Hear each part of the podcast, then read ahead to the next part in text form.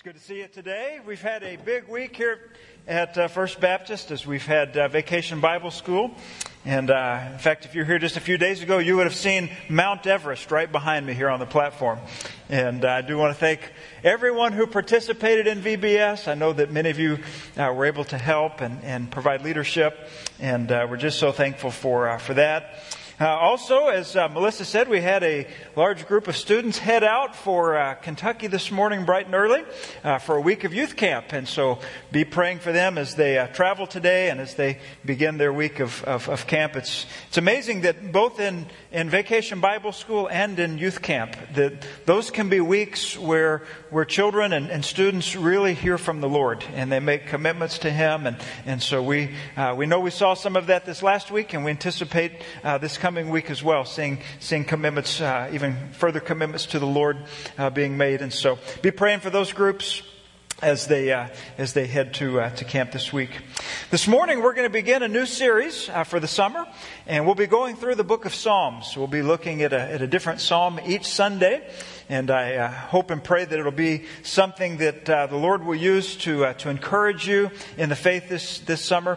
Uh, there's a lot of different topics, a lot of different uh, themes that will be addressed, and Lord willing, there'll be something that, that will connect with you and where you are at as well over the course of, of the series. I want to begin by, by showing you a picture of an old map. It was a mariner's chart that was drawn up uh, there's several of these that are on display in the British Museum in, in London. Uh, this one goes back into the 1500s, and, and uh, they're interesting because so many of these charts are, are, are, beyond just the details of how to get from point A to point B.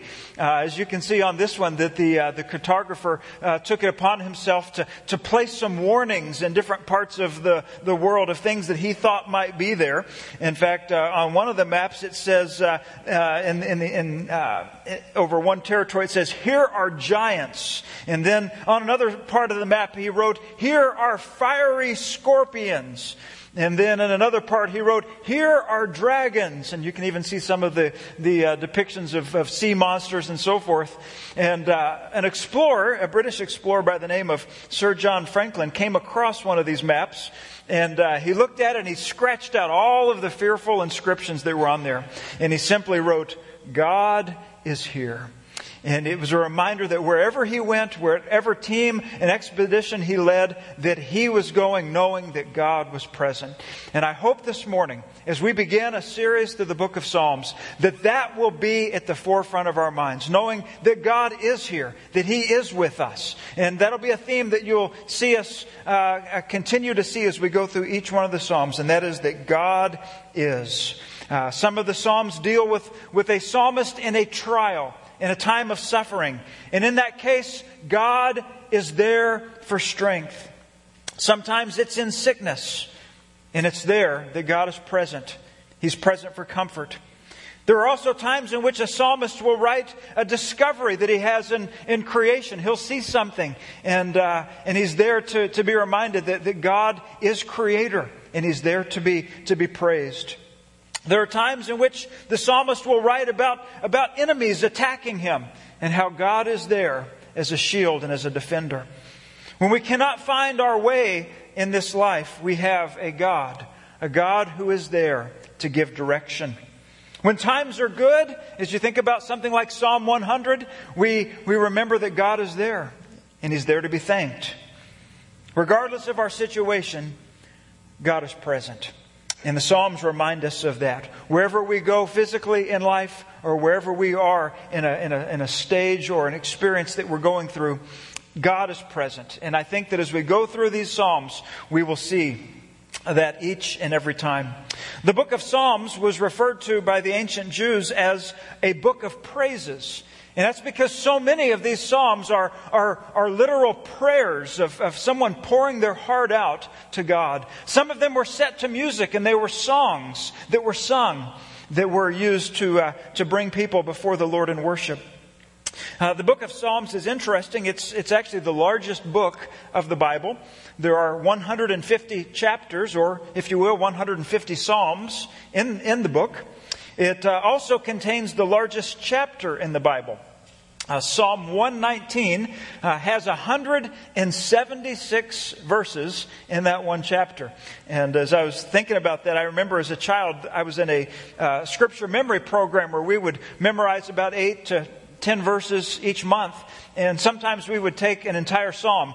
And uh, one time we had Psalm 23. Uh, one time we had Psalm 100. And I was asking the director what, what we were going to do for the next month. And he told me, he said, Oh, it's Psalm 119. And so I, I flipped it open and thought, oh, wow, this, this is going to take a while. 176 verses. Um, so it is the lar- lar- uh, largest chapter. The shortest chapter of the Bible is also found in the book of Psalms. It's Psalm 117, only ha- has two verses. Uh, the book of Psalms is written by uh, more authors than any other book. And it was a, a long project because you have Psalms that span about a, a nearly a thousand year period.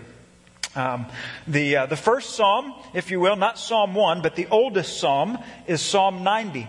And it was written by Moses during the uh, wilderness wanderings as the nation of Israel was out in the wilderness around 4, uh, 1410 BC. Uh, most of the Psalms, of course, were written by King David uh, during his reign, uh, 1020 to 970 BC. The, uh, the youngest psalm, if you will, or the last one that was written, is Psalm 126. And it was written after the time of Israel's exile, and it uh, was possibly written by Ezra in 430 BC. So we see that there's many different authors, there was different times, but the purpose of the book of Psalms is consistent all the way through. And that is that in each occasion, in each experience that the psalmist is writing about, there is an intense hunger for God. It is a God centered perspective of life. No matter if it was a good time, and it was a time of discovery and a time of thanksgiving and praise, or whether it was a time of fear or uncertainty or calamity, in every occasion, God is the one who is at the center. And so uh, I, I, think we will see that each and every Lord's Day. There are uh, seven basic types of psalms, and so uh, some uh, uh, theologians have categorized the uh, the psalms. And so let me just quickly share those with you because we'll be touching on different categories over the course of the summer. We'll be looking at a wisdom psalm this morning, which is the first category, and that, of course, is a psalm that gives practical guidelines, gives instructions for godly living. There are also royal psalms which speak of the messianic rule of the Messiah who is to come. And so oftentimes we think of, of messianic uh, prophecy coming in, in other passages, other chapter, uh, books of the Bible, um, Ezekiel or, or, Daniel or so forth. But here you actually uh, have psalms that also are messianic in nature. The lament psalms are psalms that depict the writer's repentance. And you could think of something like Psalm 51, and you think of David and, and repenting of sin, and, and so that's a, that's a type of psalm. Um, uh, the fourth one's kind of interesting. You see, that, see there, it's Im- imprecatory psalm. And uh, that's, that's one in which the psalmist feels as if there are enemies and adversaries surrounding him, and he's praying for relief, he's praying for deliverance, and he's praying for judgment to fall on his enemies. Okay, you've probably read through some of those. And uh, those are categorized as an imprecatory psalm. Uh, the next one is a thanksgiving psalm, something like Psalm 100, where there's just a profound awareness and a deep gratitude of God's blessings. Uh, pilgrimage psalms were written for those who were traveling to Jerusalem, maybe going for a holiday or a religious uh, festival of some kind. That would be a pilgrimage psalm. And the final one is a category called enthronement. Enthronement psalms describe the majesty of God's sovereign rule and at times even speak of his creation and uh, God being the creator and his uh, as the one who gives providential care. So this morning we're going to begin in Psalm 1. As I said, it's a wisdom psalm and it pictures for us two roads or two directions that we can go in life. And uh, I've already uh, tried to apologize to a, couple of the people that went on the Romanian mission trip because I preached Psalm 1 three times when we were doing evangelistic services in, in Romania because I felt like it was such a clear picture of the two ways that we have in life. And so I, I, I, look at Psalm 1 and it seems to me that it's like the roadmap that begins the entire book. All of the other 149 Psalms to follow really uh, flow out of whether someone is going to take the path of life, which is the way that the Lord leads, or the way of the world. And so we see that very clearly, uh, even in our own culture, that there's, that there's two options, there's two choices. We can, we can seek to follow the ways of, of God and look to His Word as being authoritative and instructive and find the principles that are there that lead us to, to, to godly living. Or we can follow the, the, the, thinking and the path of the world. And, and it's all around us. That, that conflict that, that, uh, that, that uh, emerges. Uh, and so we see that very uh, clearly uh, shown and depicted here at, uh, in Psalm 1. And so let's begin, first of all, by looking at the way of the Lord. And we see verse 1 says, Blessed is the man who walks not in the counsel of the wicked, nor stands in the way of sinners, nor sits in the seat of scoffers. It begins here for us with a uh, with, with an idea of blessing, blessed. And uh, we really don't have a good word in the English to, to, to, to share this. It's like blessed or blessedness, like a state of blessedness. Um, but the challenge for us is that it's a word that's written in the plural form. And so it would be something like blessednesses. You know, it's, it's, it's more than just being blessed. And so it's the idea that at the very beginning of the book of Psalms, we are told, here is a person who has been blessed by God. This is what that life looks like. This is what it goes after. This is what it avoids. There are two ways, two options, two choices. And so it begins with a, with a blessing. Now you'll notice very quickly that, that there's negative and positive in Psalm 1. And it begins with a negative in the sense of what is being avoided what it is that would be rejected. And it says that the council walks not in the counsel of the wicked, nor stands in the way of sinners, nor sits in the seat of scoffers. And so really there is, there is a different perspective that is out there that is in contradiction to the Word of God. And in this verse, it's saying that these are the ones that have wicked counsel or the way of sinning or sinners and the seat of scoffers. And it's, it's interesting that there is a progression. If you read the psalm, it begins by talking about walking down a path, right?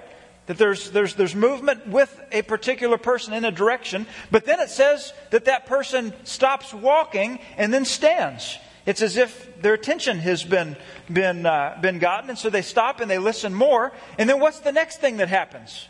They walk, they stand, and then they sit down.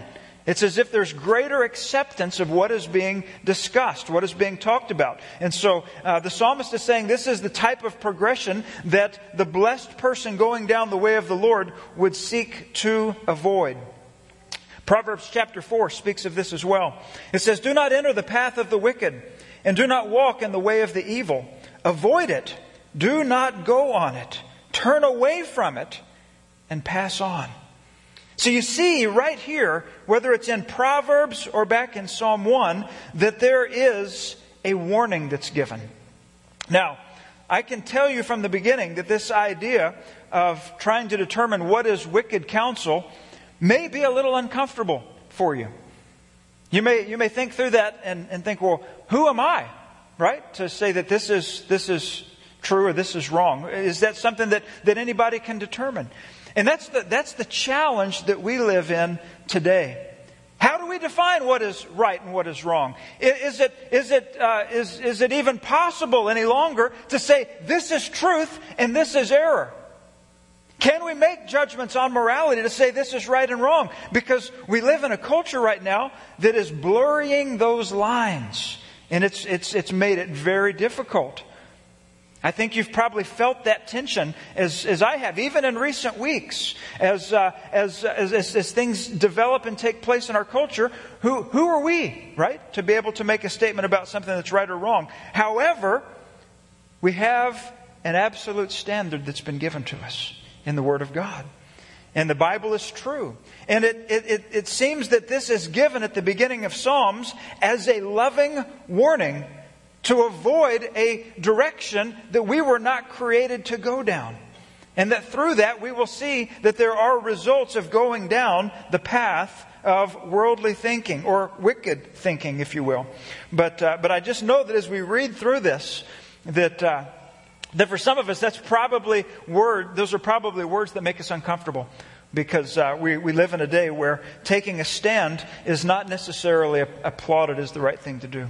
But we must. We have to know. In fact, we think about this not only as a church and the message and the, the, the, gospel message that we, that we cling to, but we also think about it as parents and as grandparents. Thinking about, about helping our children or grandchildren discern their ways through a very tricky culture. It's not what it used to be. There's a lot of things, and it's changing uh, very, very, very rapidly. And so that's why we, as believers, must, must stand firm and we must look at passages even like this. Um, it not only says what we are to reject, but it says, secondly, what to receive. Let's look at verse 2. Here's kind of the positive side. If this is a, something that we would say we would reject, this is what we would receive. His delight is in the law of the Lord, and on his law he meditates day and night. And so here, of course, is, is a is a description of the Bible, saying that the person that is blessed, that's going down the way of the Lord, would receive the Bible and cherish it as instructive. And in fact, there's other passages that we'll be looking at in the book of Psalms that, that see how much the psalmist treasures the Word of God to give guidance and to give direction. And I think that this, that this delight that we see in verse 2 stems to a delight that the person, that the psalmist has in God. We can love His Word because we love God. We don't want to, to separate the, the, uh, the Word from who it comes from. And it says, on His law He meditates day and night. And so it's just thinking about being saturated with Scripture daily. Yes, as we come together as a church, we open up the passage and we, we, we look at it, we, we receive it together, we, we contemplate it. Uh, we do that once a week. You do that in, in, ABF if you're part of a, of a small group Bible study. But what this is speaking of is even further than that. It's taking the Word of God each and every day. Meditating on it would, would be um, uh, like someone who is brewing a cup of tea. That you take the tea bag and you put it in, and, and if you just, just dip it in just for a little bit, right, and pull it right out, um, you know, it's going to be very weak, isn't it? Just going to be very, just have a little bit of, a, of an effect upon, upon the hot water. But if you, if you put that tea bag in there and you let it, you let it sit and soak and saturate into that, that hot water for a while, it begins to steep and it gets stronger and stronger. And that's, that's kind of the idea of Christian meditation and thinking about the Word of God is that we, that we meditate on it day by day with the Holy Spirit instructing and, and uh, enlightening uh, His Word for us. And, uh, and this, is, this is really the key for what we will be seeing in the next verse. Before we look at verse 3, though, let me give you a quote uh, from Charles Haddon Spurgeon. Talking about this walk with God, he says, If you walk with God, you cannot mistake the road. You have infallible wisdom to direct you, permanent love to comfort you, and eternal power to defend you. And that's a, that's a summary of what it means to walk with God. What you have as tools that are there with you as you, uh, as you uh, proceed down this path of life. Well, let's look at the result in verse 3. It says, He is like a tree planted by streams of water that yields its fruit in its season, and its leaf does not wither. In all that he does, he prospers.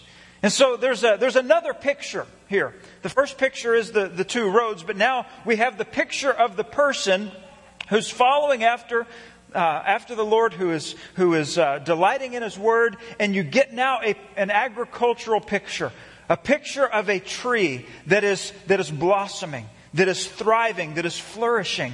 And, and you see that it's, it's, it's because of its position you know, connected in to, to, uh, to, a, to a place where it can, it can draw nourishment. In fact, I may have told you before that years ago, we built a house near Kansas City, and we were in a, uh, in a subdivision that had been an old, uh, an old farm. And so there, weren't, there were not many trees that were, that were on our property. And so uh, I planted quite a few around the house in different places.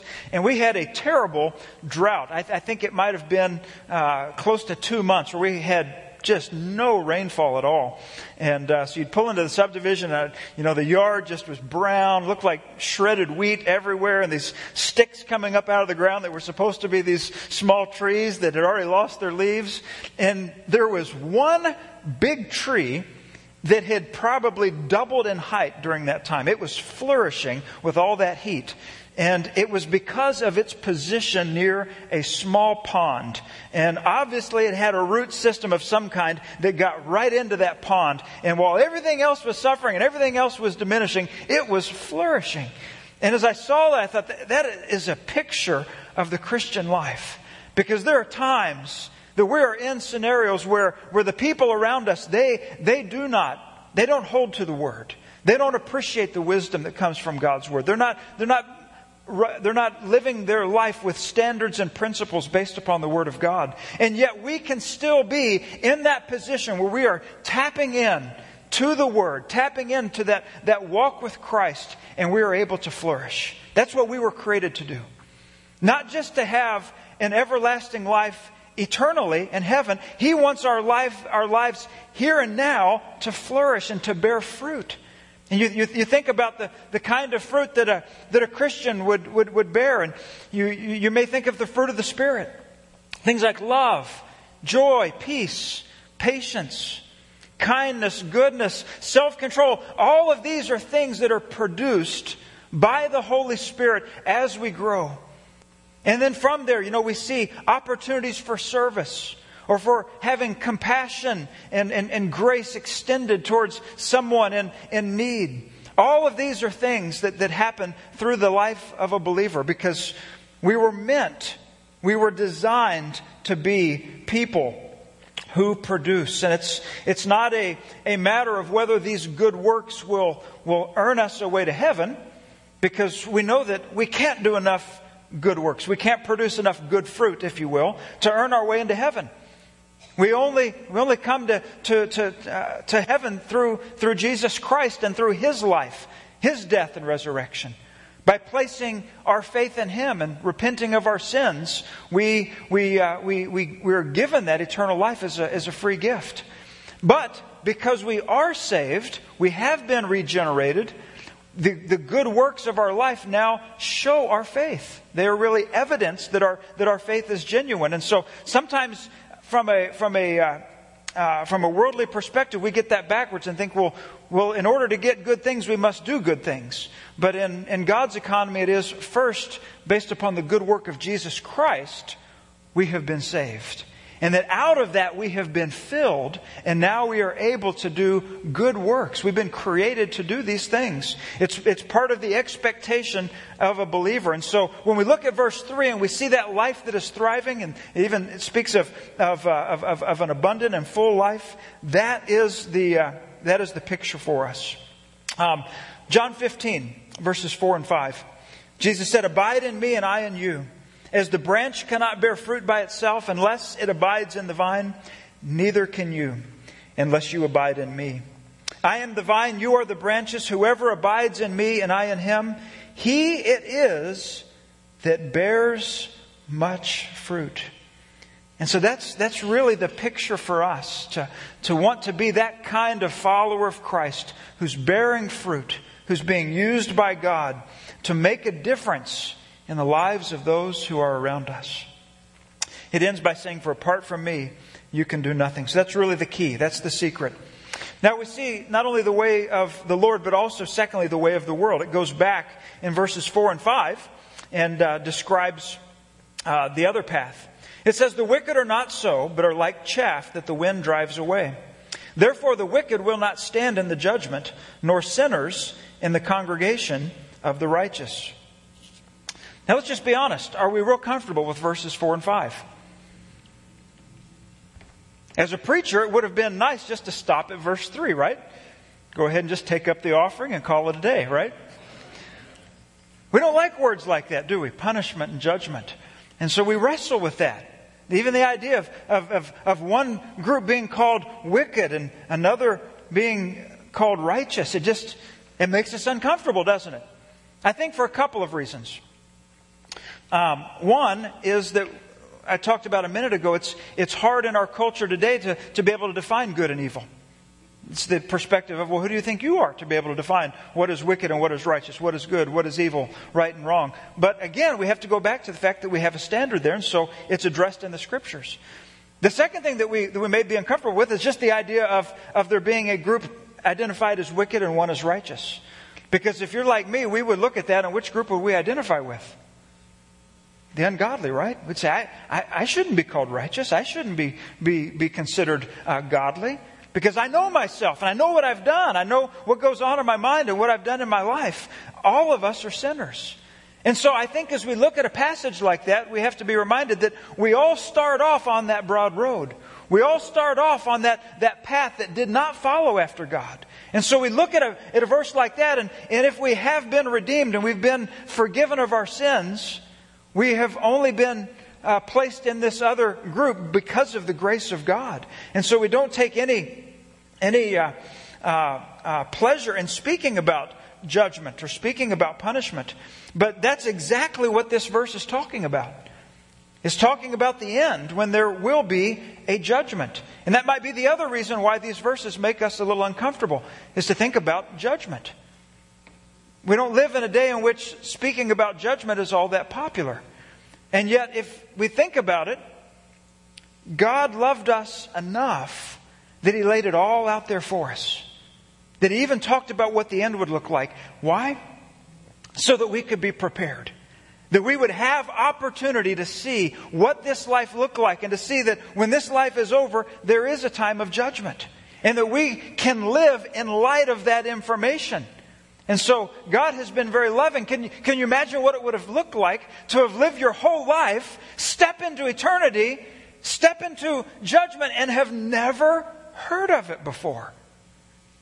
That, what, that wouldn't have been a loving thing. So, so God was very loving in sharing that, uh, that information with us. And, and some would say, well, isn't that, that really the God of the Old Testament speaking of that? And I would, I would disagree with that. I would say, no, as you read throughout all of Scripture, Old and New, we see that everything in history is moving to a point. And whether it's called Day of the Lord or Day of Judgment, there is a time. There is a time of reckoning. And there is a separation between those who enter eternal life and those who do not. And so, for us, uh, me as a preacher, us as a church, to get caught up into a, a thought where maybe we just won't deal with verses like that, I think is unloving. And I think it's unwise because they've been given to us for a reason. Now, we want to use them in the right way, and we want to approach them humbly. We want to share them uh, out, of, out, of, out, of, out of humility. Uh, but we, we nonetheless want to recognize that they're there. What this is here in verse 4 is a picture of a harvest. You get the idea of, of a winnowing fork that is going through the grain. And of course, you know, not with the modern machinery that we have today to separate the grain or the, the fruit off the plant with the, the husk or the, the chaff. And so they had other methods in being able to break that apart so they could get just whether it was the wheat or whatever it was they were working, working for. And so a fork would be used to, like a pitchfork, to throw it up in the air a little bit. The wind would catch the, uh, the lighter material the chaff and bring it through. And so there, there's a process there of just bringing it through for the purpose of separating out the two. And then that separation, then the chaff would be carried in the wind, probably pile up a little further away. It would be bound up, and as it says in Scripture, it would be burned. But the, the other would be preserved. And so that's the picture that we have here. And again, that's where we all begin. Romans 3, verse 10 says, As it is written, none is righteous, no, not one. That's each one of us. We don't step into eternity saying, okay, here are all of my good deeds. Here are all the good things that I've done. And so surely that will, that will grant me favor in the eyes of God because we're not righteous. But the good news is there is one who is righteous. In fact, Romans 5 says in verse 6, while we were still weak, at the right time, Christ died for the ungodly. He died for you and me. Because our sin deserved a punishment. We've looked at that. And Christ took the punishment upon himself. At the cross, he went and took what he did not deserve. And he took what we deserved. And he took that to the grave. And we think not only of his death, as it mentions there in Romans 5, verse 6, but we also think about his life. Because he lived a perfect, sinless life. And it was because of his righteousness that that, his righteousness, has been attributed or credited to our account. So when God looks at us and he sees righteousness, he's seeing the righteousness of his son. I tell you, that's good news. That's good news for those of us that are living in light of a future judgment to know that Christ has done that work for us. And that we can have assurance of, of heaven and eternal life based upon what He has done in taking our judgment. So I hope that as you look at verses 4 and 5, you'll give that some thought. Because what we've done is we've, in a, in a very short frame here, we've, we've looked at the gospel message to see that, that there was a need that Christ met and that there was a punishment that he took so that we could have not death, but life. And that's such a beautiful picture of the gospel message, and I hope it's one that, that encourages you this morning, and it's one that would, would motivate us. You know, I think of different passages of Scripture that, that, that are there that, that remind us of, of, of people who have not yet trusted in Christ. And to see that they will step into a Christless eternity. And that it will sensitize our hearts towards them to want to, to share truth with them and to encourage them to, to think of things just like this, the way of the Lord, and to, to consider the direction in which their life is going. So, so, yes, I think it's good for us individually to think about it, but to also graciously think of those around us who've not yet trusted in Christ, whether it be in our community or halfway around the world where we've, we've done ministry. That this is part of the motivation in knowing that we live in light of that day. I can remember reading a book years ago, and, and uh, in one of the chapters it said, uh, it was a book written to parents, and it said, you know, your, your, your, your biggest day that you're trying to prepare this toddler for is not kindergarten, although that is a very big and important day. And, and, and really, as you continue to raise the child, the biggest day isn't, isn't graduation, although, again, that's a big day. And it's, it's, it's, it's not just marriage, because, yeah, that's a big day too, that you're preparing them for one day being a spouse.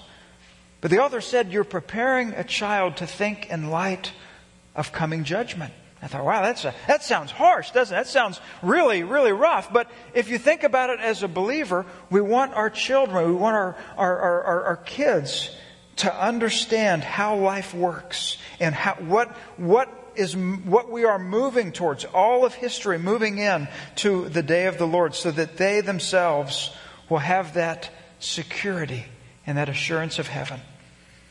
Well, let's look at the last verse. For the, speaking of the final destination, it says, For the Lord knows the way of the righteous, but the way of the wicked will perish.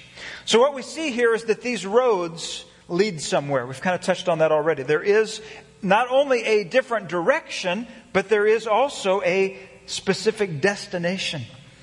I can remember reading uh, a few years ago about a map that was written, some instructions that were given for uh, the climbing of a mountain in Scotland called Ben Nevis. And you probably don't think of, of mountains in Scotland, but this is actually a, a mountain that's 4,400 uh, feet tall, so part of the year it has snowfall on it, and uh, it's the uh, largest point in the UK. And uh, so the, the uh, this trail magazine wrote out the description on how you how you summit that. And the very next issue of the magazine, they had to retract it. And they had to give a warning and say, no, what we told you was not right. And it said, if anyone follows the instruction we gave in the last issue, they will very likely go right over the edge, which is what that looks like. So, you know, if a magazine takes the time to see that a destination uh, comes following the direction, I think for you and I, we would do well to think of that as well. Jesus said in Matthew 7, Enter by the narrow gate, for wide is the gate and broad is the way that leads to destruction. And there are many who go in by it. Because narrow is the gate and difficult is the way which leads to life. And there are few who find it. So this morning, as we wrap up, let me just say a couple things. First of all, if you're here and you have a concern, you have a question about what it means to know that you have assurance of heaven, to know what it means to have Jesus as Savior, I would love to talk with you about that. It shouldn't be one of those things that just keeps you awake at night, night after night. Something that can, you can have assurance. In fact, the scriptures tell us that, that, that they want, that, that we are uh, designed to have assurance of eternal life. Uh, you can read through the book of First John uh, to see several examples. So I would love to talk with you about that. When the service is over and we go out the back doors, there's a room off to the left, and I'd, I'd really count it an honor to, to, to pray with you and to talk with you about, about uh, a matter such as this. If you have a prayer need as well, that's a time that even this morning we had some people come through that, that, uh, that just needed some prayer. Uh, sometimes we have people come. This morning we had some come that wanted to join, to join the church as well. So, so come through and see us on your way out this morning if you do have uh, a question about this. It's, it's so important. But I want to end on a positive note here as well, because this path of life that is described here, with the imagery of the tree and all of the provision that, that, that uh, comes so that fruit can be, can be, uh, can be borne by the tree, is, is, is really the path that this psalmist is going down. And so every time we approach a psalm this summer, we're going to be looking at it as if we're out of looking at it from that perspective, trying to find God in the midst of the psalm, looking and seeing how He would also be in the midst of our life if we can connect with, with what it is that that psalmist is going through. Let's take a minute to, uh, to go to the Lord in prayer and ask Him to take His word as He does each week and uh, make application to our lives. Would you bow with me, please? Heavenly Father, we thank you for your word and we thank you that it is true. We thank you that, that we can begin a, a series this morning going through the Psalms and from the very beginning see that you want a life to be blessed, a life to go in a direction with you. And so, Father, we pray that that would be on our minds this morning, that that would be a desire that each of us would have. And Lord, again, we do want to pray that if there's any among us that have not yet made that decision to follow you as Lord and Savior, that you would use your word today uh, to draw people to yourself. We thank you that we can worship you, a God who is always present, who is always with us, and provides what is needed. So we pray, Lord, that, uh, that today you have been honored and that we can continue to worship you now, even as we receive the uh, tithes and offerings, that you would, you would bless them and use them for your purpose and for your glory. For it's in Jesus' name that we pray. Amen.